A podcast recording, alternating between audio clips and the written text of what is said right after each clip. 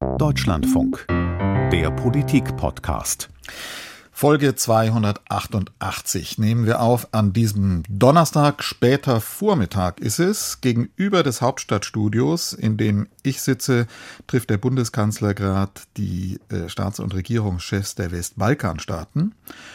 Und unmittelbar nach diesem Westbalkan-Gipfel fährt er zum Flughafen BRR und fliegt zu einer denkwürdigen Reise nach Peking an diesem Tag sagt Hallo zum Politikpodcast im Deutschlandfunk Hauptstadtstudio Stefan Detjen. Und wir haben zwei Leitungen geschaltet, die eine nach Frankfurt. Ja, hier ist Brigitte Scholtes, Wirtschaftskorrespondentin aus Frankfurt und ja, schon lange. Und dann haben wir eine Leitung nach Baden-Baden geschaltet. Steffen Wurzel, freier Journalist, vor allem beim Südwestrundfunk. Ich war die letzten sechs Jahre ARD-Hörfunk-Korrespondent in China, in Shanghai und es gibt ja diesen Spruch, man kriegt Leute raus aus China, aber man kriegt China nicht raus aus den Leuten. Deswegen mache ich inzwischen den ARD China Podcast Welt macht China. Ja, der ist sehr hörenswert und äh, ich finde es toll, dass du jetzt hier mit dabei bist, weil ich das auch immer mit Interesse verfolgt habe, was du aus China gemacht hast und wie du das Land nach wie vor mit dieser tiefen Kenntnis beobachtest. Und äh, Steffen, vielleicht deshalb gleich an dich mal die allererste Frage aus so einer chinesischen Perspektive. Kurz nach dem Parteikongress kommt jetzt Olaf Scholz als erster ranghoher westlicher Politiker nach China. Was heißt das für Xi Jinping und äh, für China?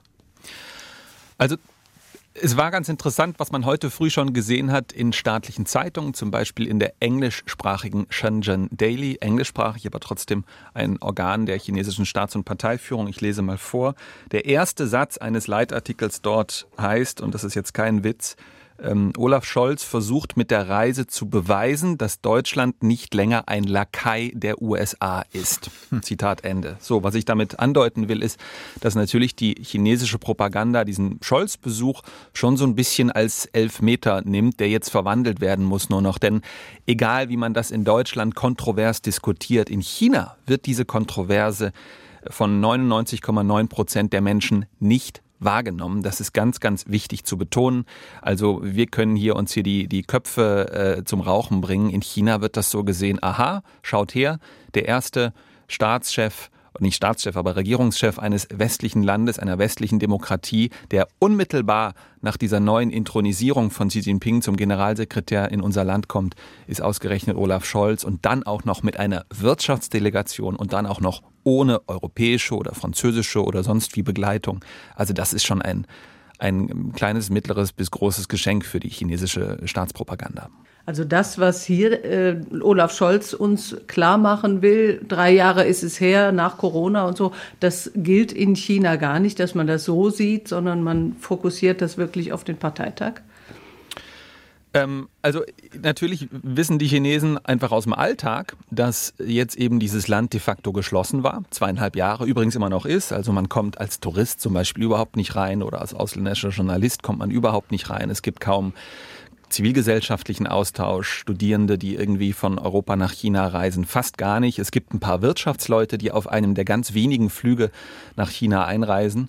Äh, können im Moment überhaupt. Aber es war eben auch so, und das ist ganz wichtig, dieses Detail, dass es bisher so gut wie keine ausländischen Delegationen von politischer Seite gab, die nach China gefahren sind. Also die letzten Tage war, wenn ich es richtig mitbekommen habe, der vietnamesische äh, Generalsekretär der Kommunistischen Partei, der, der Regierungschef, der Machthaber dort.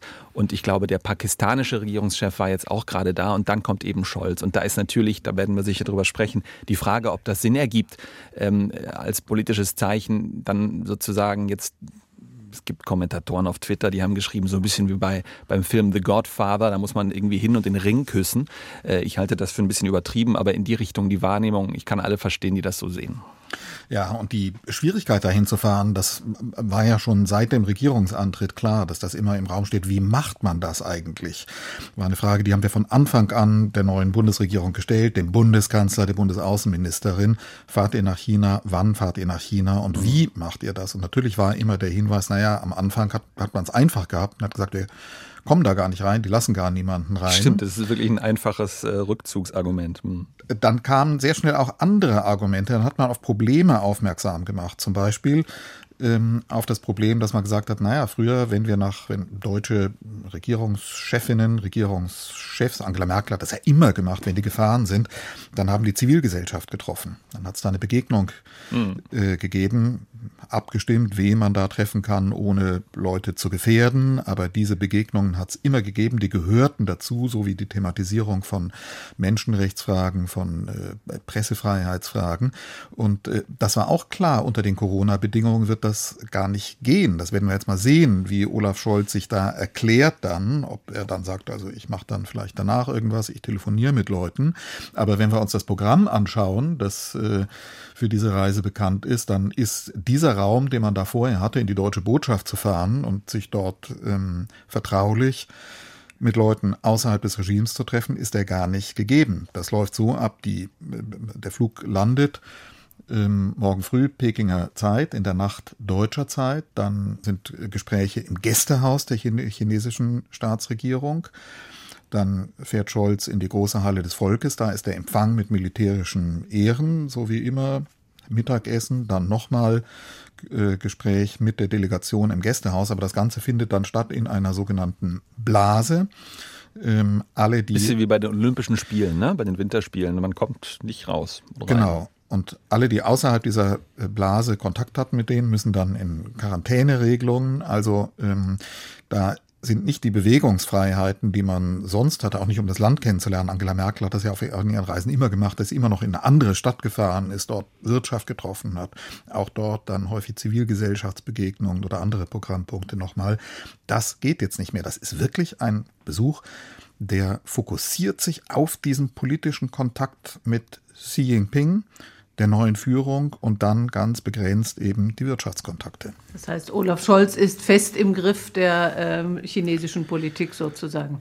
Naja, das würde er natürlich von sich weisen und das gehört ja mit zu den Denkwürdigen, dass wir nicht nur, wie Steffen geschildert hat, äh, die Vorberichterstattung in den chinesischen Medien haben, sondern heute auch einen ungewöhnlich langen Artikel von Olaf Scholz in der mhm. Frankfurter Allgemeinen Zeitung. Fast eine ganze Seite Gastbeitrag des Bundeskanzlers, der sich erklärt. Und das zeigt auch nochmal, unter welchem Erklärungsdruck er da gewesen ist. Wie so eine Rechtfertigung fast schon, ne? Fast wie eine, genau. Also die Begründung, ähm, äh, natürlich, er schreibt, wenn sich China verändert, dann muss sich auch unser Umgang mit China verändern. Aber, das haben wir auch aus dem Kanzleramt gehört, diese Reise ist jetzt auch so eine Art, als, wird als Art Fact-Finding-Mission erklärt. Wir wollen mal rausfinden, wohin sich China eigentlich ähm, äh, bewegt dann die Unterstreichung der gesamten Choreografie, dass nämlich der Bundespräsident ja parallel dazu mhm.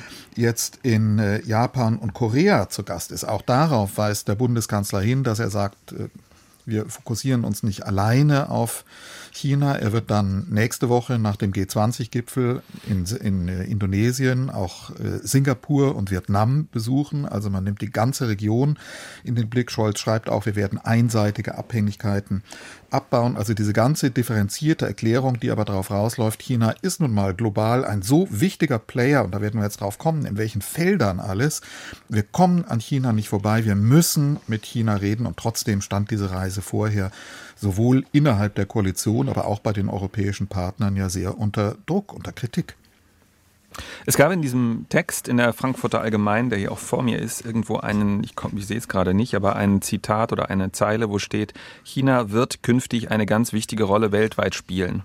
Da habe ich mich heute früh ehrlich gesagt schon wieder geärgert, weil das ja so äh, suggeriert, das steht uns bevor und das ist meiner Ansicht nach ein bisschen blauäugig. China spielt jetzt schon eine sehr wichtige Rolle weltweit, aber natürlich auch vor allem in der Region. Also wenn man sich die Nachbarstaaten anschaut, die Nachbarn in der Region, Singapur hast du genannt, aber auch vor allem Japan, Südkorea bis hin zu Australien, aber auch Taiwan natürlich ähm, die schütteln natürlich zunehmend den Kopf, so nehme ich das jedenfalls wahr, in Bezug auf äh, solche Schlagwörter, die in diesem Artikel heute drin sind. Ne? Also es heißt ja auch in einem der Punkte, den Olaf Scholz hier anspricht, wir wollen kein Decoupling, keine Entkopplung von China. Aber was will China? Fragezeichen, fragt er dort. Und das ist, glaube ich, der Schlüssel, weil wir dürfen nicht so tun, als liege es nur an uns, dass es diese hm, Entglobalisierungstendenzen gibt, sondern da bin ich schon der Meinung, dass man da ganz deutlich äh, schauen muss oder benennen muss, dass China sich in den letzten Jahren, und das liegt nicht nur an Corona, deutlich abgekoppelt hat vom Rest der Welt. Wirtschaftlich sowieso, aber politisch eben auch mehr und mehr. Grundsätzlich, vielleicht muss man das nochmal kurz schildern, diese Kritik, die ich erwähnt habe an der Reise, die war ja auch differenziert. Wir haben ja in dieser Woche mhm. Menschenrechtsorganisationen, Human Rights Watch, ähm, die Gesellschaft für bedrohte Völker, den Vertreter der Uiguren hier in der Bundespressekonferenz erlebt. Und die war, haben eigentlich gesagt, grundsätzlich ist das schon richtig, da hinzufahren und haben dem Kanzler dann sozusagen Aufträge mitgegeben, thematisiert die Menschenrechtslage. Ähm, bei den Partnern in der EU und auch innerhalb der Koalition ist es besonders der Zeitpunkt der Reise gewesen. Also muss das nun sein, so kurz nach dieser, wie du gesagt hast, Steffen, nach dieser Intronisierung von Xi Jinping auf dem Parteitag. Dann natürlich auch die alte Kritik, Deutschland drängt sich da wieder vor. Das ist eine Kritik, die kennen wir seit langem aus Europa, dass äh, von der in der EU Deutschland vorgeworfen wurde, man mache da so eine ähm, mit Blick auf die eigene Wirtschaftsförderung zentrierte Sonderpolitik mit China. Und das ist hier sehr deutlich geworden. Aus dem Kanzleramt haben wir gehört, äh, jetzt vor der Reise, äh, wenn wir da gefragt haben, wie ist das denn mit dieser Kritik, was habt ihr da bekommen? Naja, dann äh, war die Formel immer, keiner hat uns gesagt, fahrt nicht. Das war natürlich die, die, ähm, der letztmögliche Versuch zu verschleiern, wie viel ähm, hochgezogene Augenbrauen und auch offene Kritik es da gegeben hat. Aber die hatte natürlich auch wieder ihre ihre ähm, Motive. Ich würde dich noch mal fragen, vielleicht schauen wir mal auf dieses China jetzt unter diesem äh, gestärkten Xi Jinping. Steffen, ähm, Scholz sagt, ich muss das jetzt mal rausfinden, wie die eigentlich jetzt drauf sind, wohin die sich bewegen. Was würdest du sagen? Was kannst du aus deiner Kenntnis des Landes und von Xi Jinping und der Kommunistischen Partei Chinas sagen? Was wissen wir eigentlich schon über den Weg, den dieses Land jetzt eingeschlagen hat? Also ich glaube, wir wissen relativ viel, wenn wir es wissen wollen. So ein bisschen wie vor ja, einem halben oder einem Dreivierteljahr in Bezug auf Russland, wenn man ab und zu die Zeitungen liest, vielleicht auch die Wochenzeitungen, die Sonntagszeitungen, wo ein bisschen vertiefender berichtet wird, wenn man viel Radio hört, viel online liest, viel Fernseh schaut. Es gibt genügend Wissen über China und das ist im Grunde ähm, jetzt nicht alles gleich oder so, aber es wird schon, ähm, wie ich finde, re relativ realistisch dargestellt. Ähm, viele tolle Kolleginnen und Kollegen, die dort täglich arbeiten. Natürlich gibt's auch die äh, berühmten äh, Kabel, also diese, diese vertraulichen Berichte, die auch die äh, deutschen Diplomatinnen und Diplomaten aus China nach Deutschland schicken, äh, in die, ins Auswärtige Amt und was dann weitergereicht wird ins Kanzleramt. Also ich sag so, wenn, wenn Scholz sich rein ja als Beobachter ein Bild machen möchte, ist natürlich gut hinzufahren. Aber es würde auch helfen, einfach wirklich äh, das wahrzunehmen, was geschrieben wird, was berichtet wird. Ähm, China hat sich in den vergangenen Jahren ähm, entwickelt zu einem noch autokratischeren Land. Wir dürfen nicht so tun, als sei das irgendwie vor 20 Jahren ähm, äh, das Paradies gewesen, was Demokratie und Rechtsstaatlichkeit und, und Zivilgesellschaft angeht. Es war auch schon damals die Diktatur. Aber es gab eben Öffnungstendenzen. Es gab eben äh, zarte Pflänzchen der Zivilgesellschaft. Es gab eben durchaus auch Kontroversen. Es gab sogar so ein Stück weit jetzt nicht Pressefreiheit, aber es gab im Internet, äh, Social Media Bereiche, wo man offen diskutieren konnte. Das ist alles abgeschaltet. Und das ist tatsächlich relativ schwarz-weiß inzwischen. Und ich glaube, wir dürfen einen Fehler nicht begehen. Man hat in den letzten Jahren, Jahrzehnten oft so getan, als sei dieses kommunistische Partei nur so ein Folklore-Ding. Ne? Also wenn es so kommunistische Parteitage gab, dann hat man, so habe ich das häufig wahrgenommen, so ein bisschen belustigt draufgeschaut. Schau mal, die singen da die Internationale auf Chinesisch, da hängt Hammer und Sichel und die roten Vorhänge, total kurios.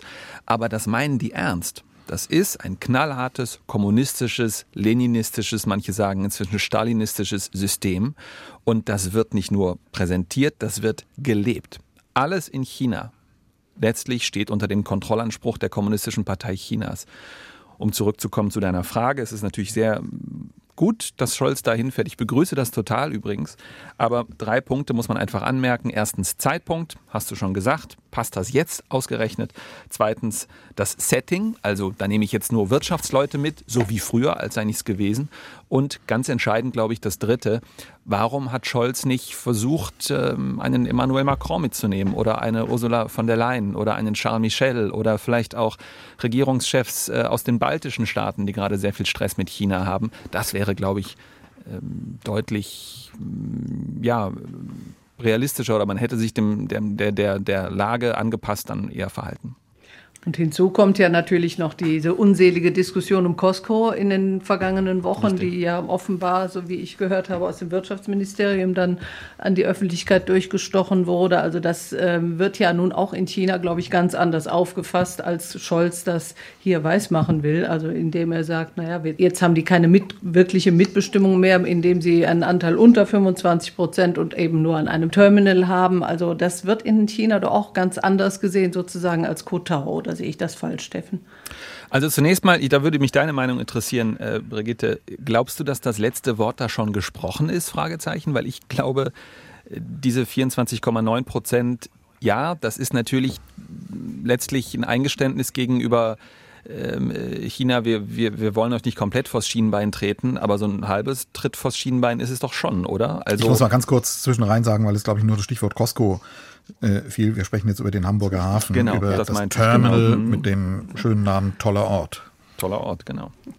Aber ich habe bisher nicht vernommen, dass da schon ein Stempel drauf gedrückt wurde und die Unterschrift äh, drunter gesetzt wurde, sondern es wurde zur Kenntnis genommen. Ne? Aber die Begeisterung auf chinesischer Seite hielt sich in Grenzen. Das ist schon interessant.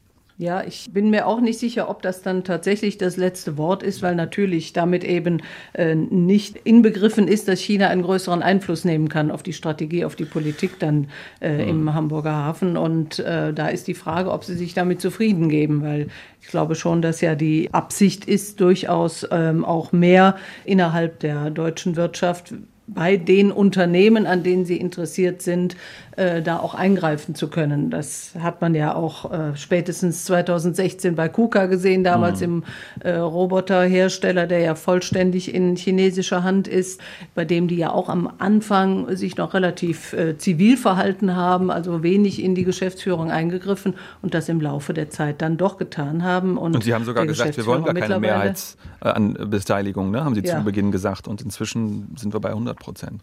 Naja, das betrifft ja. ein Terminal. Die Argumentation äh, des Bundeskanzlers am Ende ist dann immer gewesen, man muss sich da auch die Realitäten anschauen. Die Chinesen mhm. haben Beteiligungen im äh, Hafen von Antwerpen. Die Eisenbahnlinien der Belt and Road Initiative, der neuen Seidenstraße enden in Duisburg. Diese Vernetzung ist Teil der Globalisierung und dann kommt wieder der Satz, wir wollen kein Decoupling, wir wollen nicht die Globalisierung vollkommen zurückdrehen und, ähm, und dann kommt das Argument, da geht es um ein, da geht es nicht um den Hamburger Hafen, sondern da geht es um ein äh, Container Terminal, nicht mal das größte, ähm, an dem jetzt eine äh, chinesische Beteiligung besteht. Also das ist da die Linie. Trotzdem, ich habe das so wahrgenommen, dass das natürlich ein Zeichen der ähm, Nervositäten, der Unsicherheiten, auch Differenzen innerhalb der Bundesregierung waren, Richtig, ja. mhm. die da ausgetragen worden sind. Das ist in der Tat ähm, vom grün geführten Wirtschafts- und Klimaministerium durchgestochen worden, gezielt an die Öffentlichkeit. Es gab eine schriftliche Notiz auch des Auswärtigen Amtes, das da Kritik angemerkt hat. Also da haben sich die Grünen kritisch profiliert. Das gibt einen Vorgeschmack auf die koalitionsinternen Auseinandersetzungen, die im Hintergrund schon laufen und sich nochmal verschärfen werden. Stichwort die Bundesregierung ne? genau arbeitet an einer China-Strategie. Die wird im Auswärtigen Amt ausgearbeitet, soll bis Ende des Jahres in der ersten Fassung fertig sein und muss dann abgestimmt werden innerhalb der Bundesregierung. Da werden solche Gegensätze äh, äh, dann offen auf dem Tisch liegen. Ich fand's oder meine Beobachtung ist, dass diese, ähm, dass diese auch symbolbehafteten Diskussionen zurzeit natürlich auch unter dem Eindruck des Krieges Russlands Richtig. gegen die Ukraine stehen. Und die Frage ja im Raum steht, machen wir da gerade den zweiten Fehler? Verkennen wir zum zweiten Mal, dass wir, was wir bei Putin übersehen haben? Ist Xi Jinping so eine Art zweiter Putin? Und das wäre eine Frage, die würde ich an dich nochmal weitergeben, auch mit dem Hinweis, mit der Erinnerung, äh, an den Anfang des Jahres diese ungewöhnliche gemeinsame Erklärung von Xi Jinping und äh, Wladimir Putin, die mhm. chinesisch äh, russische Erklärung am 4. Februar, glaube ich, war es ein langes Dokument, zehn Seiten, in dem man im Grunde die gemeinsame, eine gemeinsame Weltsicht äh, ausgedrückt hat. Das war zu Beginn der Olympischen Winterspiele, ne? Da haben ja. wir sich getroffen in diesem Rahmen. Hm. Ja, also die Frage, ist da eine Allianz entstanden und äh, wie weit reichen die Parallelen, die da in den Hinterköpfen gezogen werden zwischen der Russlandpolitik und äh, jetzt der China-Politik? Also ich glaube, da ist eine de facto Allianz geschlossen worden. Keine Allianz nach dem Motto, wir machen sowas wie eine NATO 2.0 oder wie eine Europäische Union 2.0 oder so. Aber de facto ist es natürlich so, dieser berühmte Spruch, ähm, äh, der Feind meines Feindes ist mein Freund. Also es geht dann gegen die Vereinigten Staaten einfach. Das ist sozusagen der, der gemeinsame Nenner, wo man sagt, okay, ihr werdet von den Amerikanern, von dem Westen, ne, das wird ja immer als, als fast Kampfbegriff schon, als negativ konnotierter Kampfbegriff verwendet, sowohl in Russland als auch in China. Und wenn der Westen uns ähm, an, die, an die Wäsche will, dann müssen wir uns gemeinsam zur Wehr setzen.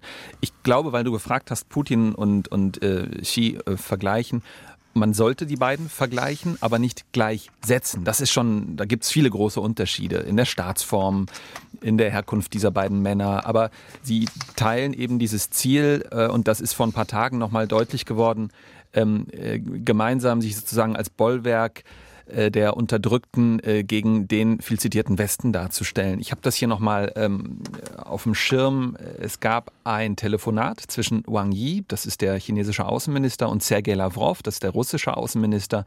Und die beiden haben einen Text veröffentlicht danach, einen, einen Pressetext letztlich. Der hat bei uns gar nicht so für Aufmerksamkeit gesorgt, seltsamerweise, obwohl der gespickt war mit wirklich bemerkenswerten Aussagen. Also ich zitiere mal, China hat Wang Yi gesagt, der chinesische Außenminister werde Russland unter der Führung von Präsident Putin nachdrücklich dabei unterstützen, das russische Volk zu vereinen, um Schwierigkeiten und Störungen zu überwinden und den Großmachtstatus Russlands weiter zu stärken. Zitat Ende. Oder noch eins vielleicht. China und Russland wieder ein Zitat, haben das legitime Recht, ihre eigene Entwicklung und ihren Wiederaufstieg zu verwirklichen. Jeder Versuch, China und Russland an ihrem Vormarsch zu hindern, ist zum Scheitern verurteilt. Zitat Ende. Aber so. Steffen, wenn ich nochmal, das, du zitierst jetzt die Erklärung der Außenminister. Und richtig. das ist, wenn ich das richtig verstehe, nicht dieses zehnseitige Grundsatzdokument. Nee, aber das ist letztlich das Aktuellste. Ne? Deswegen ja. war mir das nochmal wichtig zu zeigen, das ist jetzt nicht irgendwie kalter Kaffee von, von Anfang Januar. Und ich finde das interessant und wichtig, dass du darauf hinweist, weil das sozusagen das Schillern dieser Beziehungen ist, das hier mhm. natürlich auch zu Irritationen führt. Es gab eben vorher dieses lange Grundsatzdokument, das ich eben angesprochen habe, wo, ähm, wo es sehr stark um Weltordnung geht, wo auch die Amerikaner kritisiert werden, auch wegen der Bündnisse, die sie im indopazifischen Raum schmieden, also die Quad-Gruppe mit den USA, äh, Australien, Indien und Japan, das AUKUS-Bündnis, ein sehr militärisch angelegtes Bündnis, Australien, United Kingdom und die Vereinigten Staaten. Das empfinden die Chinesen als eine, ähm, als eine Bedrohung, als Ausdruck des Richtig. hegemonialen Anspruchs der Vereinigten Staaten, gegen die sie sich wehren. Und, ähm, und damit sind die ähm, die Chinesen und die Russen ja auch in weiten Teilen der Welt erfolgreich mit diesem Narrativ, wenn die etwa in Afrika durch die Lande ziehen mhm. und dort Angebote machen, dann sagen die, ähm, wir sind da ganz anders drauf in unserer Vorstellung einer Weltordnung. Wir wollen Sicherheit, Stabilität, aber wir machen euch keine Vorschriften, wie ihr zu sein habt. Wir kommen nicht mit genau. diesen lästigen Demokratie- und Menschenrechtsthemen. Und so, ne? Ganz genau. Das kann jeder machen, wie sie will. Aber daraus leitet man hier ab bei der Betrachtung Chinas, ähm, dass da in China ein starkes Interesse daran ist, eine äh, sehr stabilitätsbezogene Weltordnung zu konstruieren. Und das ist die Hoffnung, glaube ich, die man hat. Und ich glaube, das ist das, was Scholz jetzt sondieren will. Die Hoffnung, dass Putin mit seinem Überfall auf die Ukraine dieses Bild und auch die Anfang des Jahres proklamierte Gemeinsamkeit gestört hat. Dass die Chinesen eben doch ein so starkes Interesse an einer stabilen Weltordnung haben, dass sie Putin intern kritischer sehen, als sie das nach außen zum Ausdruck bringen. Ist ein interessanter Punkt. Ist ein interessanter Punkt. Ich glaube trotzdem, dass es für China noch wichtiger ist, diesen Stern, der über allem steht, das ist nämlich die Rivalität zu den Vereinigten Staaten, dass das letztlich wichtiger ist. Klar, China, die chinesische Führung will immer Stabilität. Das ist auch ein ganz wichtiger, ganz wichtiges Leitmotiv in der Innen- und in der Außenpolitik Chinas. Ich glaube, wir dürfen da nicht naiv sein. Es gibt ja auch in Deutschland viele, die sagen, ja, vielleicht können die Chinesen vermitteln zwischen Russland und der Ukraine. Ich wäre da mehr als vorsichtig und ich glaube, das wäre ein ganz großer Erfolg für Olaf Scholz bei seiner China-Reise, wenn er in diese Richtung, in dieser Richtung erreichen könnte, dass die Chinesen sagen, ja, ihr habt recht, wir sollten da ähm, äh, mehr auf die Ukraine hören oder wir, wir, stimmen darin überein, dass die Ukraine äh, sich verteidigen darf. Ich glaube aber nicht, dass das China sagen wird so.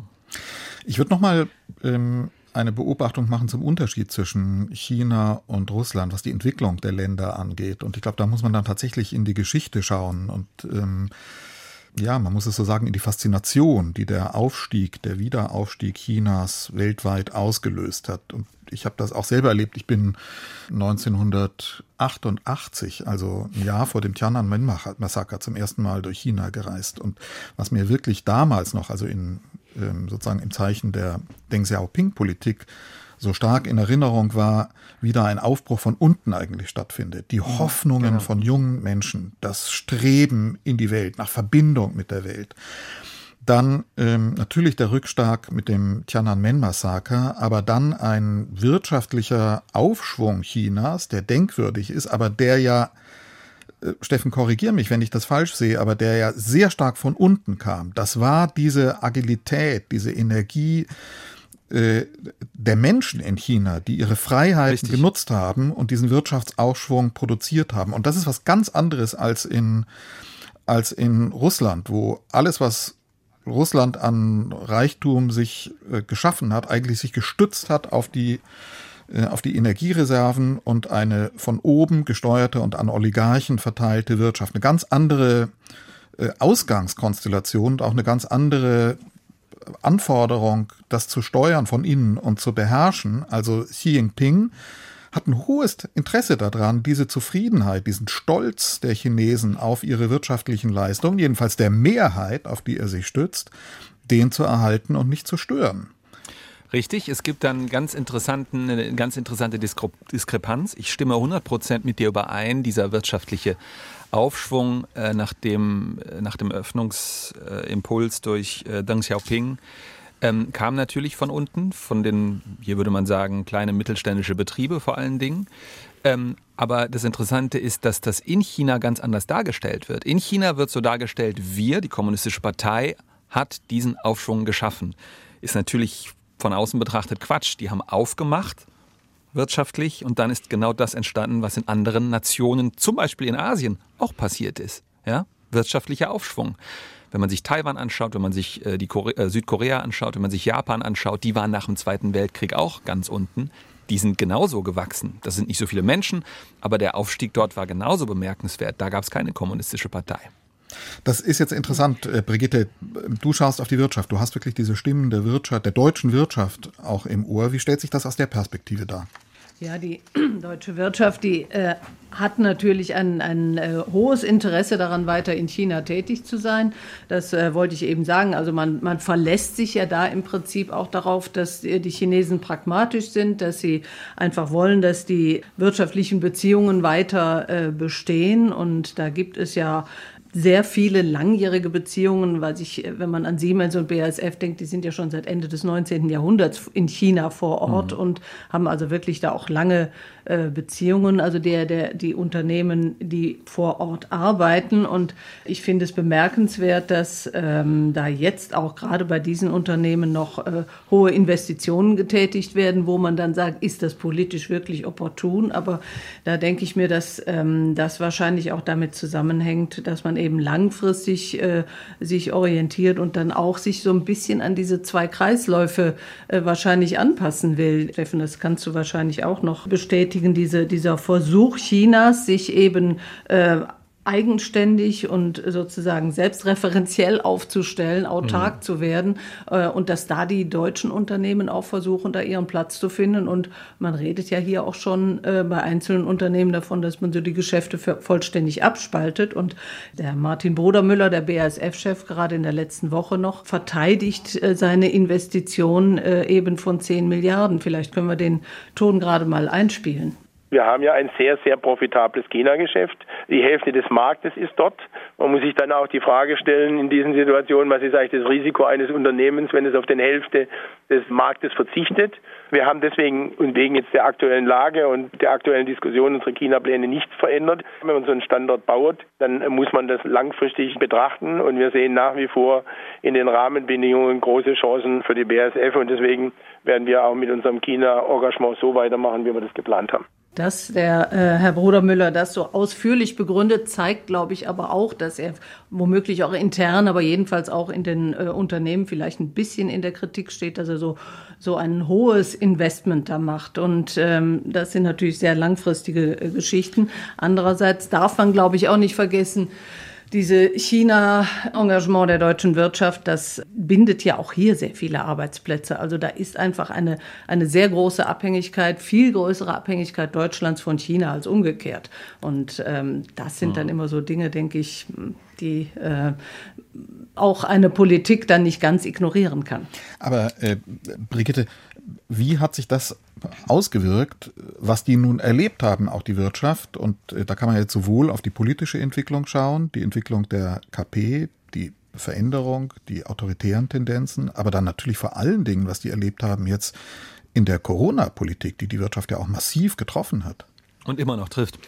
Ich glaube auch, dass da spätestens den deutschen Unternehmen klar geworden ist, dass sie sich doch ein bisschen dekoppeln müssen, auch wenn der äh, Kanzler das äh, vielleicht nicht so sieht. Also man ähm, bemüht sich ja auch hierzulande jetzt ähm, doch etwas stärker, sich wieder von China zu lösen. Also die Produkte äh, nicht nur von China zu beziehen, so wie man das eben in vielen Fällen äh, getan hat, sondern auch äh, das durchaus in der Welt zu verteilen, etwas näher heranzuholen, wieder das sogenannte Onshore Onshoring zu betreiben, also zumindest in Europa zu produzieren. Das ist schon so eine Reaktion, die man beobachtet. Auch große Sorge, dass man eben in, in China das so ein bisschen aus der Hand gibt. Man hat ja gerade in diesen Tagen noch gelesen, ich glaube, das Handelsblatt hat es ja berichtet, dass immer stärker die Parteizellen in den Unternehmen installiert werden, die vorher vielleicht nur so eine eher äh, nebensächliche Funktion hatten, aber jetzt doch offenbar viel stärker noch in die Strategie einbauen oder Einfluss nehmen wollen. Also zumindest BASF und Siemens haben das bestätigt. Hat es das, Steffen, noch mal gerne von dir würde ich das wissen, hat es das auch schon gegeben zu deiner Zeit? Also das beobachtet, dass er stärker wurde? Ja, das habe ich schon beobachtet. Und jetzt so als Berichterstatter spreche ich mal aus dem Maschinenraum, aus dem Nähkästchen. Wir, damit meine ich ausländische Journalistinnen und Journalisten, die in China arbeiten, wurden ganz kritisch beäugt, noch so 2016, 17, nach dem Motto, ihr schreibt immer so böse Dinge und ihr vermiest uns hier das Geschäft. Als ich jetzt Anfang des vergangenen Jahres auf Abschiedstour gegangen bin und Tschüss gesagt habe zu vielen Leuten in meinem Netzwerk dort, waren die Aussagen ganz anders. Da war gesagt, gut, dass ihr Journalisten schreibt, was hier Sache ist. Ähm, für uns wird es immer schwieriger. Gut, dass ihr da ähm, Wert drauf legt, die Dinge so darzustellen, wie sie sind. Wir leiden hier mehr und mehr drunter. Also ich würde sagen, so diese berühmte rosa Brille des Verliebtseins in den chinesischen Markt, die ist in den letzten Jahren äh, abgesetzt worden. Und die war natürlich sehr stark, also weil du die die, diese, diese äh, Zellen, diese Betriebsorganisationen der Kommunistischen Partei Chinas ansprichst, Brigitte. Da ist mir ein Gespräch unter, in Erinnerung mit einem CEO eines der großen in China aktiven deutschen Unternehmen auf einer Reise mit der Bundeskanzlerin. Und äh, der hat da gesagt, naja, das ist so, die kommunistische Partei ist da in den Betrieben präsent, hat er sehr genau geschildert, die sind in der mittleren oder unteren hierarchischen Ebene sitzen die und aus der Wahrnehmung dieses deutschen CEO hat er das verglichen mit der Rolle von Gewerkschaften in Deutschland. Der, Klassiker. der hat gesagt, ähm, ja, die sind so eine Art Bindeglied zwischen einer unabhängig agierenden, marktwirtschaftlich denkenden Unternehmensführung, mit denen können wir gut reden, und die sorgen dafür, dass der Betriebsfrieden gewahrt bleibt. So wie die deutschen Gewerkschaften das machen. Und der hat dann ausdrücklich gesagt, aber das ist für uns, ist das eigentlich viel besser, weil die nicht intern die gleichen Machtkämpfe haben wie bei Gewerkschaften und jedes Jahr Betriebsratswahlen, Klar, sondern die, die sind stabil, unten, die haben fünf Jahrespläne, ganz genau, die sind von oben. Das sind viel verlässlichere Partner. Der fand das richtig gut. Und das, das war krass, Teil oder? dieser Faszination da. Ja, ja, das ist äh, endlich mal so agieren ohne äh, störende Gewerkschaften. Das schwingt da so ein bisschen mit. Ne? Ja, genau. Das ist aber, das weicht aber, wahrscheinlich jetzt einer, einer Ernüchterung, weil die natürlich gesehen haben, auch zum ersten Mal, das ist natürlich für China äh, total problematisch, wie diese Corona-Politik, die Zero-Covid Politik da eingeschlagen hat und welche Unsicherheiten, ich glaube, Steffen, das muss man ja auch sagen, welche Unsicherheiten das noch lässt, wenn wir jetzt, wir haben am Anfang gesprochen über diese Corona-Schutzvorkehrungen der Kanzlerdelegation jetzt, das ist da längst nicht ausgestanden und möglicherweise steht, denen noch Schlimmes bevor, was, was Covid angeht.